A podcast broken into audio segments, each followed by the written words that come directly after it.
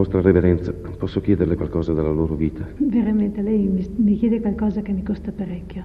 Comunque si crede che con le mie povere parole possa portare un pochino di luce. Lo faccio volentieri. È stato detto, madre, che voi vivete nel più miserevole degli abbandoni materiali. E io credevo di trovare creature stanche, mortificate, dolenti. O di fronte al contrario creature di una rara serenità. Può essere che durante il periodo di quest'ultima guerra mh, ci sia verificato qualche caso del genere. Noi stessi ricordiamo benissimo mh, quel lontano 25 di settembre del 43 quando ci lasciò il monastero fortemente sinistrato e subito dopo quel doloroso periodo dello sfollamento.